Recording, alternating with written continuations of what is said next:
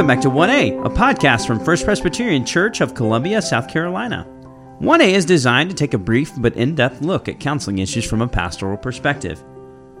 Reverend Squires is the pastor of counseling here at First Presbyterian Church, and I'm the intern for biblical counseling. This is the fifth episode in our series on sexuality and sexual temptation. Today, Reverend Squires and I continue our discussion on how Scripture speaks to the fruits of a wrong view of sex, and particularly, we pick up our conversation from last time as we turn our attention to how these fruits work themselves out in and among the community of God's people. If you have any comments about our show or a question about something you hear on this episode, don't hesitate to contact us. You can find all of our contact info on our website at firstprescolumbia.org. We hope this ministry is a blessing to you and those around you. Let's get to the conversation.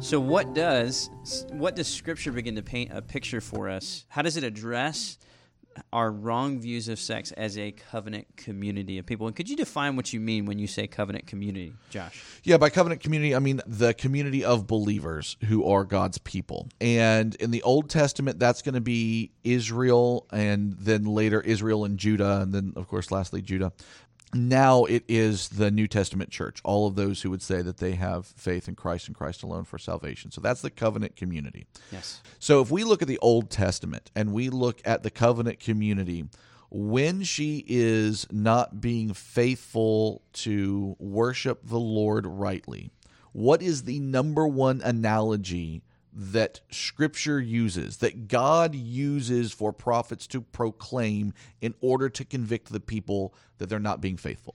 He's calling them a harlot, in the words of Mark McDowell, who used to be a pastor. Here. Yes, yes. or harlotry, as yes. he would probably say. Yes, exactly. Uh, th- they are be- being called people who engage willfully for sale for sexual fulfillment, mm. right? And so he'll talk a number of times about going and you know ex- excuse the the verb here, but it, it is scripture. So going and whoring under every green tree and over, uh, on every high hill, mm. and that's Jeremiah. You can find that Jeremiah three. You can find a number of places, but Jeremiah three is probably one of the most explicit places where you can find it. And mm. the idea was that you could go and have sex with a cult prostitute. And you would have sex with a cult prostitute usually under a fertile tree. So that's why the green tree or on a high hill which made it closer to heaven those were the two areas where you would have sex with a cult prostitute hmm. because the reason that you were having sex with a cult prostitute was for fertility, the hmm. fertility hmm. of the land. Yes. Right? Yes. Imagine being a farmer and telling your wife, like, I'm sorry, I've got to go have sex with this prostitute. Honey, so, the crops. because the we crops. need the crops. the crops require me right? Yes. This is unbelievable. But that's why Baal, Baal or Baal, however you say it, had so much appeal to the Israelites because he was the fertility god of crops. Right. And and in an agricultural society where mm-hmm. that was primarily how you kept people alive and that was your export in a place where weather was really important and making sure that there was rains and stuff that was completely outside of your control. People always want to try and control things. Mm and this was some weird way in which they thought they could control. And oddly, it was pluralistic. They thought they could worship God, Yahweh, Hmm. and worship the Asherah or the Baal and have sex with these cult prostitutes hmm. and somehow cajole them. And if they were doing all of it, then that was the best. You know, it was like placing bets on all the roulette wheel spaces. all your bases are covered. All your bases are covered. That's exactly right. And so God again and again uses this imagery of being unfaithful to Him. And the mm. thing that is the biggest analogy, the biggest metaphor of what it is to be unfaithful to God Himself is to be an unfaithful spouse, to be engaged in adultery. Mm-hmm. So, adultery and sex and sexuality and the negative of sex and sexuality. That that is when I am trying to do it for my own reasons rather than bringing in a theology of what sex and sex is about it undermines at a very basic level what it means to believe in God how he has designed us his design for our life and for all of our needs and expresses an unbelief in our heart. It is is a true expression of the unbelief that we have in our heart. Mm such hard words to hear in one sense. Right. Right. because they're so so weighty. But that's the that's the reality of it is that it's it's adultery and it's contrary to how God has has designed us because it's honestly something that's rooted in His covenant commitment to His people. Right. And when when you there's a there's a song by a art a rap artist, reformed rap artist named Shai Linne, Yep. Uh, called "The Jealous One," and it's on his album "The Attributes of God." Yeah. And I was actually looking this up the other day, but he says we we forget the fact essentially that God is this jealous God. Hold on, let me find it real quick. I didn't know I'd be referencing Shai Linne on one A with Squires today, but There you go. but Just shows everybody how cool you are that you can reference Shiloh. I'm cool. Look at me. Not really. Here's the quote. It says, The God of the Bible who invites our trust must be understood to be nothing like us. Most of the time, human jealousy will hurt you, but when it comes to God, his jealousy is a virtue. He thunders his law and protects his glory. He gave us the gift of the one of his awesome perfections, surely, thunders his law and protects his glory. He gave us the gift of the marriage relationship to acquaint us with a faint taste of this. A wife for a husband, a husband for a wife. The only time jealousy is right in this life, but just as the distance is great between earth and stars, God's thoughts are much higher than ours. So his jealousy is on a whole other level, unintelligible to the soul of a rebel. But in sacred scripture, God paints the picture. To shake your frame, it straight convicts you, and that's what it should do. His jealousy is frightful, yet it's delightful and good too. I couldn't think of a much worse if I tried than a dude who smirks if you flirt with his bride. Mm. So that's the role. Of, like it's it's this it's based out of this reality that God is the jealous one. He's Yeah. he's jealous over his people, but the reality is is he's made us to glorify himself. Right. And when we live chained to the, these idols of our heart in this way, the idea is that we are we're actually giving glory to another, and it, it, it is something that's offensive to him. Right, right. So really the the progression is, you know, David believer, he falls to temptation because he believes at least momentarily this lie that he's got to get this need fulfilled. Then there's this individual in, Cor- in Corinth who seems to be unrepentant, uh, not like David who is repentant, and Yes. therefore you have to push them out and say, you know, you're no longer one of us. And then here's the covenant community. And the hallmark that she's going the wrong way is her adultery, right? And adultery mm-hmm. is the analogy of all of her sinfulness, everything that she's doing to be unfaithful to the faithful groom that is God, mm-hmm. right? And then ultimately, and this is where our last scripture comes in, Romans 1, especially verses 24 through 27, which says, What is indicative of the pagan? What is indicative of the person that's not in the covenant community? What is indicative of the person who's exchanged truth for a lie? Mm-hmm. It's sexual immorality. Mm. Sexual immorality is the thing mm. that demarcates somebody who is not one of us, who mm. is not in the family. Now, again, does that mean that any Christian who ever engages in sexual immorality can't ever be redeemed or isn't a part of the covenant community? No, that's not what it means. But it means when Paul, through the inspiration of the Holy Spirit, had to say, What is it that when you're given over to a lie, when you're not one of God's people, what is it that's the expression of who you are? It's lust. Mm. The expression of who you are, what is it that defines you, is lust. Is lust. It's sexual immorality and lust, right? And so a, a similar progression where you have the individual, a repentant individual who engages in sexual immorality by listening to the devil, but is repentant. There's still terrible fruit because of- of that, and it's a sign of somebody who has allowed the uh, whispers of Satan and his own heart to get to him. Then you've got the person that you kick out and say, You're just not one of us. Here's the church beginning to waffle about her identity. What is it, Yeah. adultery? Now, what is the hallmark of people who aren't us and will never be us? And it's lust. Right. Another way of saying that, this is what I was thinking about. Um, uh, John Piper says it's the disordered desires. And Yeah. that disordered desire most chiefly looks like lust. right. That's scary. Uh, I think it's Tim Keller who says that when a guy comes to him and says, I'm having trouble, I think maybe I no longer think the Bible is inerrant, or I no longer think the Bible is the Word of God. His number one question response is, How long have you been sleeping with your girlfriend? Amen. Yeah. Oh, gosh. Right? Because sex is the door through which that comes in. Mm. And you really only have two options here. You can either believe that God's word is normative mm. and therefore you're living in defiance of it.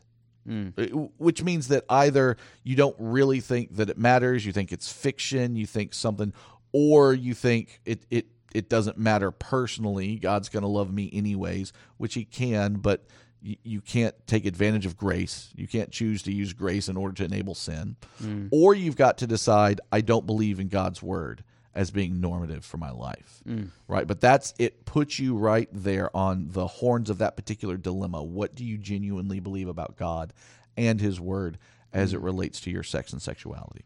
Your sexuality is to be shepherded, mm. is to be shepherded for each other. And when you do it well, conversely, where on the one side it shows something of the world and it is what is true of those who are not like us, when it's shepherded well, it is a light that shines very brightly in a world that wants you to do nothing but fulfill your sexual appetite. Hmm. Oh man, this is so heavy. Right. Okay. let, let's one more, and this is super quick. Sure. So, Josh, tell Yeah. me, we have talked, we've built this framework for how Scripture addresses the fruits of a negative view of our sexuality on an individual, a church community, and then the covenant community of God's people, and then as the defining mark of non-believers. Yeah. Yeah. So, tell me, Josh, what what hope do we have to minister in this moment about the gospel balm? Right, exactly. And, and so uh, it's easy to hear what Scripture has to say about sex and sexuality and to be overwhelmed, depressed, especially if you are someone who has committed some sexual sin, either before you got married or, or maybe even in your own marriage that you have allowed your lust to own you at times. And so you hear this and you think that's it. I'm I'm gone. I'm I'm like that Corinthian man that is is supposed to be on the outside of the covenant community. I am like the first uh, uh, Romans 1 people that have been given over to their lust and their sexual immorality. And so what I want to say is it is unrepentant. We've said this a number of times. It is unrepentant sin that is mm. the hallmark of that. Mm. And so what I would point you to is Matthew 1 especially verses 3 and 5 The genealogy of Jesus. the Josh? genealogy of Jesus. In the mm-hmm. genealogy of Jesus, you're going to find two women, right? You're going to find in verse 3 a woman named Tamar. Mm. And Tamar, in order to get pregnant, had to dress up as a prostitute, a cult prostitute, So that so that she could get her father in law to have sex with her. You want to talk about some messed up family dynamics? Yes, they- As I, that brings up Gabe's whole like sermon series on Genesis of Yes. like, you think you've got a messed up family? Read Genesis. That's exactly right. That's exactly right. And so here's this woman who, in order to have uh, this promise of children fulfilled, dressed up as a cult prostitute, uh, ensnared her father in law, had sex with him, and got pregnant by him. yes. And that's in the lineage of Jesus. Right. And, and uh, Matthew makes sure that she's there. Hmm. Y- You could have done the work yourself and hmm. seen the names of the people in the lineage and go, oh, that means that Tamar must be. No, no, no. He makes sure explicitly that Tamar is listed. And he's writing to a predominantly Jewish audience in that gospel as well. Exactly. And then verse hmm. 5, you have Boaz's mother listed. Rahab, Rahab, who was a prostitute. not just a prostitute, but a pagan, a Canaanite prostitute. Hmm. She wasn't a Jewish prostitute. Hmm. And she, through the work of the Holy Spirit, was able to see the truth of what was coming when the spies came in to Jericho and she sheltered them. And their promise was that she would have a place inside of Judah. Now, that is a redemption story in and of itself that is fantastic. It could have stopped there. Yeah. And we would have uh, nothing but praise to say to our Lord and God. Look, here is someone who willingly engaged in this endeavor, which was sexually immoral as a pagan, right? And and Jesus, uh, God didn't stick up His nose at her and say, "Ugh." Right. Instead, he says, okay, she's one of mine. But not only does he redeem her, not only does he give her a place inside the covenant community, she's a part of the lineage of Jesus. Hmm. She's really given a privileged position. And King David. for And that King matter. David, that's exactly right. The ideal Israelite king, and then the true king of God's people, Jesus. Right, right. So she is really lifted up in in high regard, and so, and and even David, like when he's called out in his sin, he doesn't make excuses. It, it breaks his heart, mm-hmm. and he's repentant before the Lord. Absolutely. There are genuine consequences. It will be the thing that will ultimately tear the kingdom apart. Hmm. Right? But he's not cast out. Hmm. It's not like it was with Saul, who al- was always making excuses, hmm. always saying, well, it wasn't very clear, and I didn't really know, and I tried to do this. Instead, David, I am the man. You're hmm. right. And, oh, those and words are haunting. it is. And and hmm. as long as you're willing to say, You're right, Lord, I am the man. Yeah. I'm the man who has allowed my sexual appetite to own me. Hmm. I'm the one who's used pictures of women or men in ways that are unrighteous.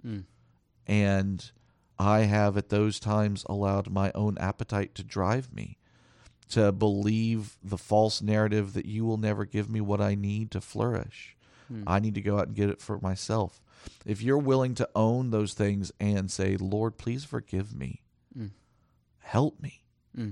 Help me to put one foot in front of the other and thank you for being able to wash even me clean of the sins I've committed, then there is nothing for you to worry about right? There is hope. There, there may be genuine fruit. There may be an unwanted pregnancy. There may be disease. There may be any number of things that hmm. come from your unwillingness to actually shepherd your sexuality well. Hmm. But when it comes to your ultimate redemption, hmm. as long as you're willing to repent and hold on to Jesus, there's a place for you. Yeah, there's there's no place where each of these people that you've mentioned who was who had a sexually heinous past or instance in their lives did not circumvent the mercy of God. Right. Then they were th- their their only hope in that moment was to throw themselves on the mercy of God, That's right. whom they had offended, Right.